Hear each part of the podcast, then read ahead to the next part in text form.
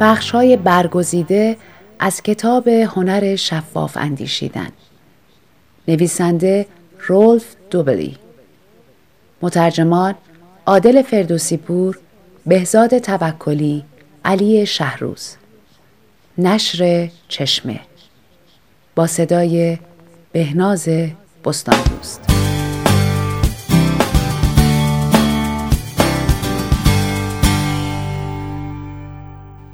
گویندگان خبر را جدی نگیر دانش شوفر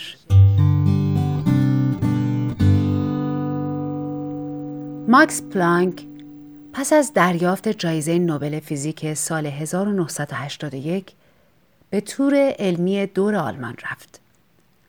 هر جا دعوت می‌شد همان سخنرانیش را درباره مکانیک جدید کوانتوم ایراد می کرد.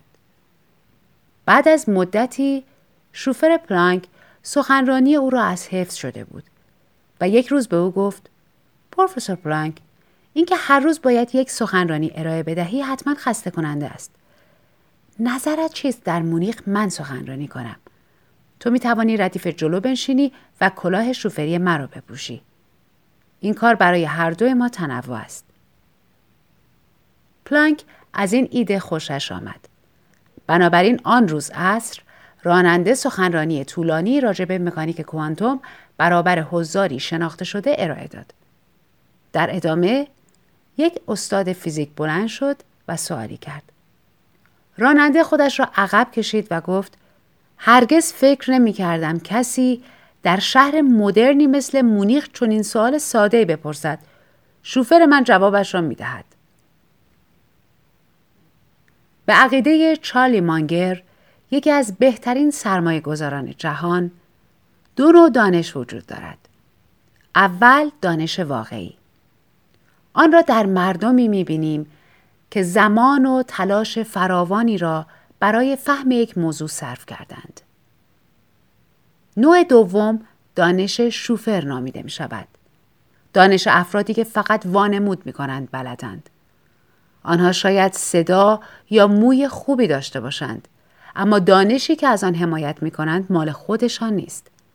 آنها توتیوار کلمات را شیوا به زبان می آورند طوری که انگار از روی نوشته می خوانند.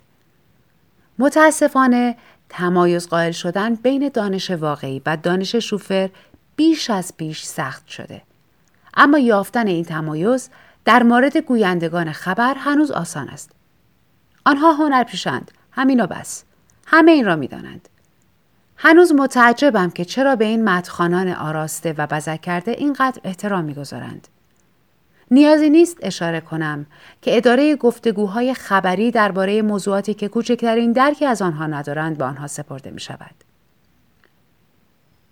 درباره خبرنگاران کار سختتر است. بعضی از آنها دانش واقعی را کسب کردند و اغلب اوقات خبرنگاران با تجربه محسوب می شوند که در حوزه مشخص سالها تخصص کسب کردند. آنها برای درک پیچیدگی یک موضوع و برقراری ارتباط با آنها بسیار تلاش می کنند و تمایل دارند مقاله های طولانی بنویسند و موارد و استثناءات زیادی را برجسته می کنند. اما اکثرشان صاحب دانش شوفرند و بدون تفکر مطلب جمع آوری می کنند. به عبارت بهتر از امکانات جستجوی گوگل استفاده می کنند. مطالبشان یک طرفه و کوتاه است و در اکثر اوقات به خاطر تلافی دانش ناقصشان مضمونی انتقادآمیز و خودپسندانه دارد.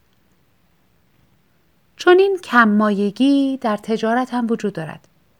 هرچه شرکت بزرگتر، مدیرش شومنتر است. برای از خودگذشتگی، وقار و قابل اعتماد بودن، دست کم در سطوح بالا ارزش کمی قائل می شوند. اغلب اوقات سهامداران و خبرنگاران اقتصادی بر این باورند که مهارت در هنرپیشگی نتایج بهتری به همراه خواهد داشت در حالی که واقعا اینطور نیست. وارن بافت شریک تجاری مانگر برای پیشگیری از اثر شوفر عبارت جالبی تحت عنوان دایره توانایی ابداع کرد. می توانی آنچه را درون این دایره قرار می گیرد به طور حسی درک کنی. اما فقط می توانی بخشی از آنچه را که بیرونش قرار می گیرد بفهمی. یکی از بهترین نصیحت های مانگر این است. باید به آنچه من دایره توانایی مینامم پایبند باشی. باید بدانی چه چیزهایی را می‌فهمی و چه چیزهایی را نمی‌فهمی. خیلی مهم نیست دایره چقدر بزرگ باشد. مهم این است که بدانی محیطش کجاست. مانگر بر این نکته هم تاکید می کند. بنابراین باید استعدادهایت را کشف کنی. اگر وارد یک بازی بشوی که بقیه استعدادش را دارند و تو نداری بازنده خواهی شد. این از تمام پیش بینی هایی که می توانی انجام بدهی به یقین نزدیکتر است. باید کشف کنی کجاها برتری داری. باید در حوزه دایره تواناییت وارد بازی شوی. در نتیجه همیشه مراقب دانش شوفر باش. هیچ وقت سخنگوی شرکت، رئیس سیرک، گوینده خبر تلویزیون، سخنرانان لفاظ، فروشنده خوش زبان یا یک آدم کلیشه پرداز را با کسانی که واقعا چیزی بلدند اشتباه نگیر. هدفشان را چگونه باید تشخیص بدهی؟ یک شاخص کاملا واضح وجود دارد. کارشناسان واقعی به مرزهای آنچه می‌دانند و آنچه نمی‌دانند واقفند. اگر احساس کنند خارج از دایره توانایی هایشان قرار دارند به سادگی سکوت می کنند یا می‌گویند نمی‌دانم. این جمله را هم بدون عذرخواهی و حتی با افتخار بیان می کنند. از کسانی که دانش شوفر دارند هر جمله خواهیم شنید غیر از این